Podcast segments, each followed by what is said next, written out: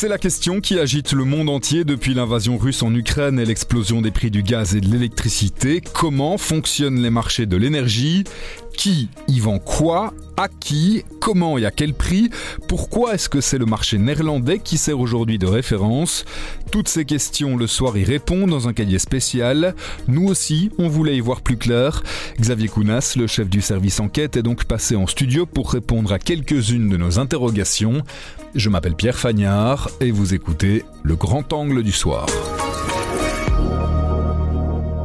Bonjour Xavier. Bonjour Pierre. Ce grand dossier cahier spécial que vous publiez ce week-end, qu'est-ce qu'on peut y retrouver? L'idée c'est de comprendre du début à la fin comment fonctionne le marché de l'énergie Oui tout à fait, enfin, on a essayé d'être le plus pédagogique possible et on a pris trois grands axes.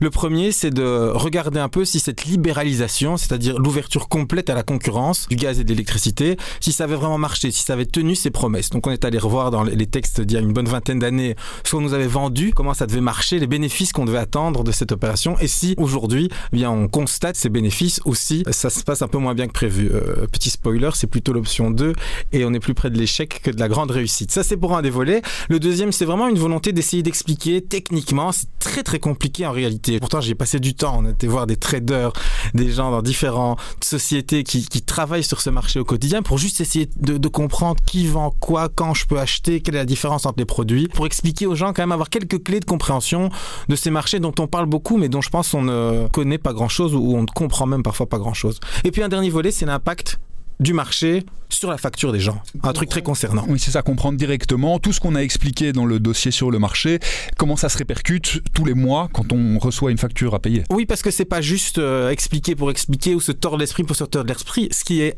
vrai aujourd'hui, c'est que dans la facture des ménages, vu qu'il n'y a plus que des contrats variables, ils sont tous indexés sur les prix de marché. C'est-à-dire que l'évolution des prix de marché a un impact direct, plus ou moins direct selon le contrat que vous avez choisi, mais sur votre facture. Il n'y a pas de filtre en Belgique, pas de bouclier, sauf si on est sur le tarif social. Mais donc, il y a vraiment un, lien immédiat entre l'un et l'autre. Donc, c'est pour ça que je pense que c'est important de comprendre le marché, comment ça fonctionne, parce que derrière, ça ouvre certaines portes pour comprendre sa facture. Tout ça reste compliqué, mais je crois qu'il y a moyen d'y voir un peu plus clair à la fin. Ici, dans ce podcast, on va essentiellement s'attaquer au fonctionnement du marché. D'abord, où est-ce qu'on peut acheter du gaz et de l'électricité? On parle beaucoup, c'est vrai, ici toujours du marché, des prix de marché, mais en réalité, tout ne se passe pas sur le marché. Le régulateur fédéral m'a sorti, la CREG m'a sorti quelques chiffres en disant que 32% des, des, achats, des échanges d'électricité se font sur le marché. Ça veut quand même dire que les deux tiers se font ailleurs.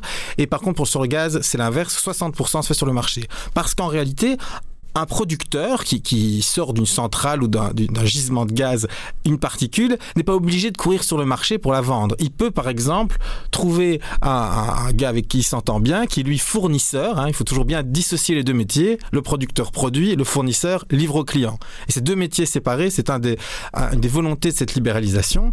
Et donc ils peuvent se parler directement, se taper dans les mains, faire un deal et dire voilà un accord bilatéral, fixer un prix. Il pourrait imaginer de fixer un prix sur 10 ans qui ne serait pas influencé par le prix de marché. Tout est possible. Hein. Tout ça, c'est possible. On n'est pas obligé de passer par un marché réglementé et qui suit certaines normes. Non, pas du tout. Euh, on est libre de vendre son électricité à qui on veut, comme on veut. Et le marché est un outil pour le faire.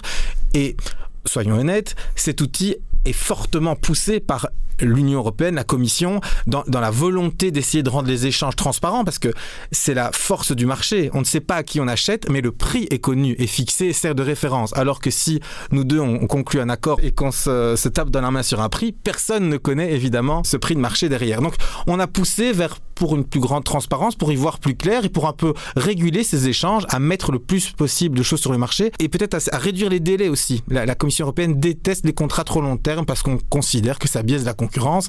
Bah, sauf qu'aujourd'hui, voilà, les prix de marché sont très volatiles, ils bougent fort. Et donc, si des gens avaient conclu des contrats à long terme, je dis n'importe quoi, mais si on avait acheté à long terme le gaz qui venait de Norvège à un prix avant crise, ce serait bien plus avantageux aujourd'hui de pouvoir leur vendre à ce prix-là qu'au que prix exorbitant qui se trouve sur le marché. Vous venez de parler de contrats à long terme. Ça veut dire qu'il y a différents types de contrats qu'on peut acheter de l'électricité pour demain, de l'électricité pour dans six mois, de l'électricité pour dans dix ans éventuellement? Tout est possible. Et enfin, je sais pas, en tout cas, c'était pas naturel pour moi. Quand on lit systématiquement dans la presse, le prix du gaz a augmenté de, je dis n'importe quoi, 8%. On, bah, on a l'impression qu'il y a un prix fixe du gaz quelque part et qu'on suit la courbe simplement Mais en fait, il n'y en a pas un prix. C'est la même chose pour l'électricité.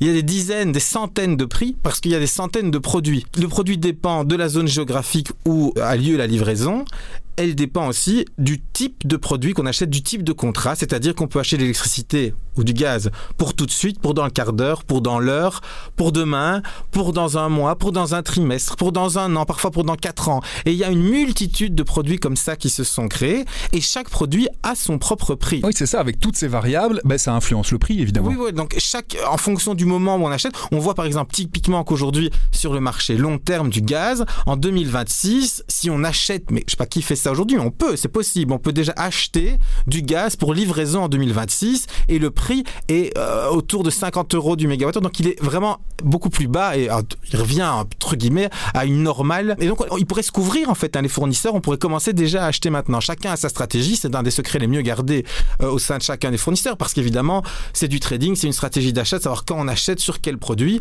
Et pour être très honnête, il y a des bourses hein, donc qui organisent ces échanges où on peut essayer de voir ce qui se passe. Bon, il faut un abonnement pour avoir accès à tous les chiffres, mais il y a une partie qui est ouverte au public. Euh, la liste des produits notamment, c'est juste incompréhensible pour le commun des mortels, hein, et même pour le moyen commun des mortels qui a passé deux semaines à essayer de comprendre. Si on se penche sur les acteurs, il y a qui qui peut acheter, qui peut vendre, tout et n'importe qui, vous et moi, demain, on peut aller sur le marché de l'électricité et acheter des électrons euh, pour dans 10 ans Nous, on n'a pas le droit parce qu'il faut quand même que ce soit une activité professionnelle. Donc, bon, par définition, un producteur qui veut vendre sa production et un, un fournisseur qui veut acheter pour livrer ont accès au marché. Ça, ça semble logique. Les gestionnaires de réseau aussi, avec une fonction très particulière, c'est que comme ils sont en charge de l'équilibre sur les réseaux, c'est-à-dire qu'à tout moment, ce qui est consommé doit correspondre à ce qui est injecté sur le réseau. Et comme ce n'est jamais le cas, c'est au gestionnaire de réseau de faire cette espèce de, buffer, de compensation pour veiller à ce que l'équilibre soit euh, permanent. Et donc eux aussi doivent aller acheter sur un marché spécifique, à nouveau des produits spécifiques. On appelle ça un marché d'équilibrage. Ce qui démultiplie un peu plus le nombre de produits. Tout à fait. Et puis alors, il y a quand même des spéculateurs, des traders, je sais pas comment il faut les appeler, en tout cas des financiers purs. Aujourd'hui, et c'est d'ailleurs pareil sur d'autres euh, d'autres matières premières, mais on peut aussi spéculer sur le prix du gaz et de l'électricité. On peut acheter des produits dérivés qui sont encore plus complexes que les produits euh, traditionnels, mais donc juste euh, se projeter sur l'évolution à la baisse ou à la hausse des prix et essayer de gagner de l'argent, de miser sur la volatilité, de miser sur une hausse ou sur une baisse. Et il y a quand même une part énorme de traders de ce type qui sont des traders professionnels, beaucoup sont basés à Londres, en Suisse également, et je dois bien être honnête, c'est un des points qui reste très flou pour moi parce qu'on a essayé de les approcher, de bien comprendre ce métier-là et surtout l'influence qu'ils ont sur les prix, parce que derrière, moi je peux pas croire que s'il y a une armée de traders, ils font pas ça gratuitement. Euh, et s'ils se payent, forcément, ce qu'ils euh, ce qu'ils coûtent a un impact final sur le prix du marché. Oui, l'effet de la spéculation a aussi un, impact sur le prix du marché, évidemment. Et ça, bon, il y a des études qui sont en cours. Je pense quand même que c'est un phénomène aujourd'hui encore très très peu connu. Je pense qu'avoir écrit dans mon article qu'il s'agissait un peu d'une boîte noire, c'est pas un enfin comment dire une, une échappatoire pour me défiler. C'est juste qu'on a beau chercher, il joue un rôle et ce rôle est flou. Quand on nous dit par exemple que sur le marché de référence néerlandais, le TTF pour le gaz, une molécule s'échange 140 fois avant d'être livrée définitivement. Donc elle est achetée, revendue, achetée, revendue 140 fois avant d'être in fine livré au consommateur final, ce ne sont pas les producteurs et les fournisseurs qui s'amusent à se le racheter 140 fois. Ça fait sens quelques fois, mais à ce niveau-là, c'est qu'il y a un trading prononcé, qui n'est pas forcément euh, une mauvaise chose. Hein. Ça permet aussi de créer de la liquidité, des volumes d'échange. Un marché, ça a besoin de ça. La question d'étudier leur, apport réel au marché, je trouve qu'elle mériterait d'être euh, creusée scientifiquement. On vient de voir donc qu'il y a plusieurs marchés, plusieurs types de produits, plusieurs acteurs qui euh, peuvent jouer dedans il y en a bien un qui fixe le prix à la fin Oui, alors ça, je pense que c'est euh, relativement simple à comprendre parce que c'est un peu comme une bourse ou comme euh, c'est très traditionnel en fait. Euh, quand le prix du marché, c'est le prix auquel une personne est d'accord d'acheter et une personne est d'accord de vendre. Et donc chacun envoie à la plateforme de marché ses desiderata, dit moi je suis prêt à acheter à autant, moi je suis prêt à vendre à autant, et dès qu'il y a match, pouf, ça se fait et le prix de marché évolue à la hausse ou à la baisse en fonction des offres. Donc le prix qui est affiché, il est témoin d'un accord entre deux personnes qui euh, ont des intérêts, euh, voilà, un à l'achat et l'autre à la vente. Ce qui est un peu plus surprenant, c'est quand on voit les prix aujourd'hui, on se demande qui a intérêt à acheter à des prix si élevés, parce que ces prix ne reflètent plus du tout le coût réel de production du gaz, par exemple. On est à un niveau tout à fait inimaginable. Il y a sans doute une part émotionnelle, une part d'irréel, et je pense que ça traduit aussi un deuxième truc qu'il faut garder à l'esprit, c'est que les gens craignent concrètement une pénurie de, de gaz et par définition une pénurie d'électricité, et donc que cette crainte, elle se traduit par des achats où on est prêt à payer le plus cher qu'on peut pour faire tourner ces outils et pour assurer ses engagements. Et au-dessus de ce prix-là, arrive un stade où on doit alors annuler sa production et détruire de la demande. Mais ce prix-là semble, en tout cas, est monté très haut à l'été et reste quand même aujourd'hui assez élevé. Il y a quelque chose qui est assez technique dont on a déjà pas mal parlé depuis le début de cette crise, c'est la question du lien entre le prix de l'électricité et le prix du gaz. On l'a déjà expliqué, on va le refaire une fois de plus. Pourquoi est-ce que au final le prix de l'électricité est intimement lié à celui du gaz? Je vais essayer d'expliquer ça le plus simplement possible parce que c'est vrai qu'il faut un peu s'accrocher. En réalité, le prix d'électricité n'écrit nulle part qu'il est indexé ou multiplié par la façon dont le cours du gaz évolue. Il n'y a pas une règle qui dit prix d'électricité égale deux fois prix du gaz. Non, il existe un marché, le marché journalier, DEE, le marché spot, c'est tout des synonymes, de l'électricité qui est en fait tout à fait particulier celui-là et celui-là seul, pour l'électricité uniquement, eh bien chaque jour, toute personne au niveau européen qui dispose encore de capacité de production, donc qui n'a pas déjà vendu l'électricité qui va produire le lendemain, elle est obligée de remettre offre et de dire moi j'ai de la capacité, je suis prêt à la vendre, et on est obligé de fixer le prix d'une certaine façon. En gros, le prix correspond au coût réel d'un nouveau kilowattheure, donc d'une unité de consommation supplémentaire. supplémentaire. Chacun remet ce prix, tout le monde est obligé de le faire, et alors vous avez, c'est comme une mise aux enchères géante au niveau européen. On collecte toutes les enveloppes. De l'autre côté, on doit faire la même chose pour la demande, c'est-à-dire tout qui dit moi j'ai besoin d'électricité doit faire pour demain, fait coucou et se manifeste. Et après on croise les deux et on fait selon ce qu'on appelle l'ordre de mérite, le merit order. Donc c'est assez simple en fait. On sélectionne en premier lieu les candidats qui sont les moins chers, qui remettent les prix le plus bas et on continue, s'ajoutent les candidats suivants et compagnie jusqu'à au fur et à mesure jusqu'au plus cher. Voilà, jusqu'à en tout cas ce qu'on arrive à remplir la, la demande, donc à avoir assez de capacité de production pour répondre à ce que les gens veulent au niveau européen, je précise. Donc, comment se fait ce merit order? C'est différent quart d'heure par quart d'heure. Hein. Donc c'est vraiment un truc, il y a un algorithme énorme qui est fait, il y, a, plein de paramètres qui entrent en jeu, notamment les interconnexions. Mais pour simplifier, traditionnellement, les énergies renouvelables arrivent en premier lieu parce qu'elles sont les moins chères, elles peuvent tourner pour rien, parfois même pour un prix négatif. Derrière le nucléaire amorti, qui est moins cher et donc qui, qui arrive toujours dans l'offre. Et souvent, on a besoin et du renouvelable et du nucléaire pour répondre à la demande. Et puis le troisième truc qui vient se greffer dans cet ordre de mérite, ce sont les centrales au gaz, toujours de la moins chère à la plus chère.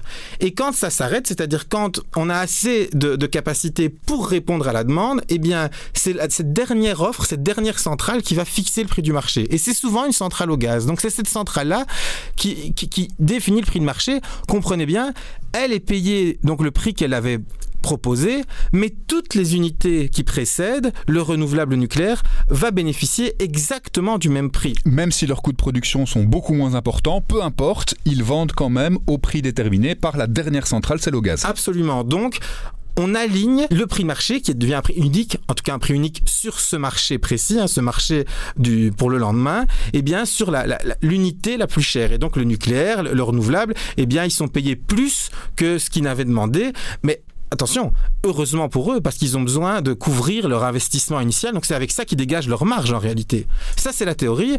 Et ce que vous devez, ce qu'il faut comprendre aujourd'hui évidemment, c'est que comme le prix du gaz a augmenté, le coût de production d'une centrale au gaz s'est envolé également.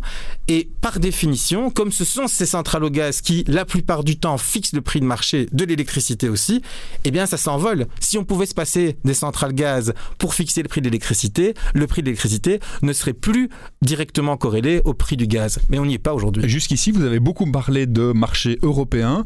On pourrait s'attendre avec un marché européen à ce que les prix soient les mêmes en France, en Espagne, aux Pays-Bas, en Belgique. Pourtant, c'est pas le cas. On voit des différences. Comment on peut l'expliquer ça? L'idée du marché européen, c'est justement de lisser les, prix pour que tout le monde ait le, à peu près le même, à hein, quelques scènes près, mais pour essayer de trouver l'optimum en fait, faire en sorte que si on partage tout ce qu'on peut avec nos voisins, eh bien forcément le, prix va s'aligner. Voilà. Et, c'est de dire, euh, je prends vraiment un exemple simple, mais si moi j'ai de l'électricité, que mon voisin aussi, mais mon voisin est prêt à la vendre moins cher que la mienne, ben, j'ai tout intérêt à la prendre chez mon voisin, comme ça je bénéficierai d'un prix plus bas plutôt que de la produire chez moi. Tout ça fonctionne à une condition que le gaz et que l'électricité puisse en fait se balader partout en Europe sans problème. Ce qui est évidemment pas le cas.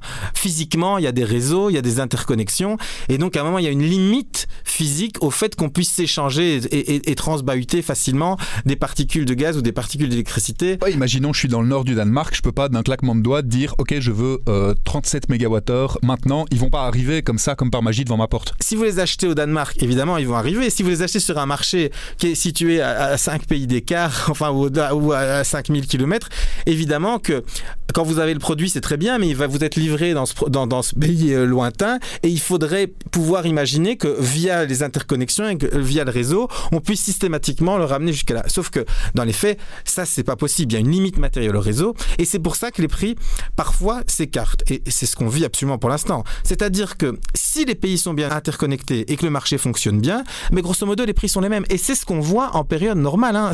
si vous regardez les courbes historiques, avant 2020, etc., la plupart du temps, le prix de marché produit par produit, mais il est similaire qu'on soit aux Pays-Bas, en tout cas entre la Belgique et ses pays voisins. C'est la même chose parce qu'on est bien interconnecté.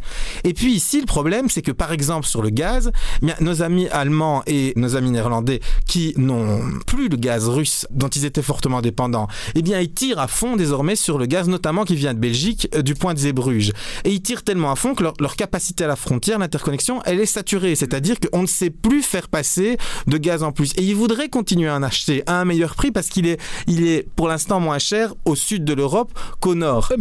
Entre guillemets, leurs canalisations sont pleines, il n'y a plus rien qui passe. Et donc ils savent plus. Et à ce moment-là, paf, on a des prix qui décrochent. C'est ce qu'on voit aujourd'hui. Le, prix de gaz est plus cher aux Pays-Bas et en Allemagne. Et, on voit ça pareil sur l'électricité, par exemple à cause de l'indisponibilité du parc nucléaire français.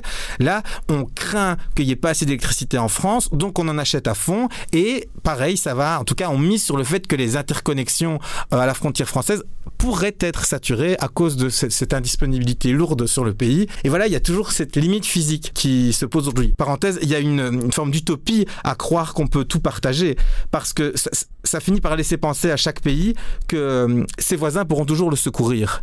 Or, il faut pas oublier un deuxième point, c'est que les pays doivent quand même avoir leur capacité propre et une bonne partie d'autonomie énergétique parce que les, pays ne peuvent pas vous fournir. Si chaque pays pense que son voisin va toujours pouvoir l'aider, à un moment, collectivement, on va être dans la mouise. Ça va effectivement plus marcher.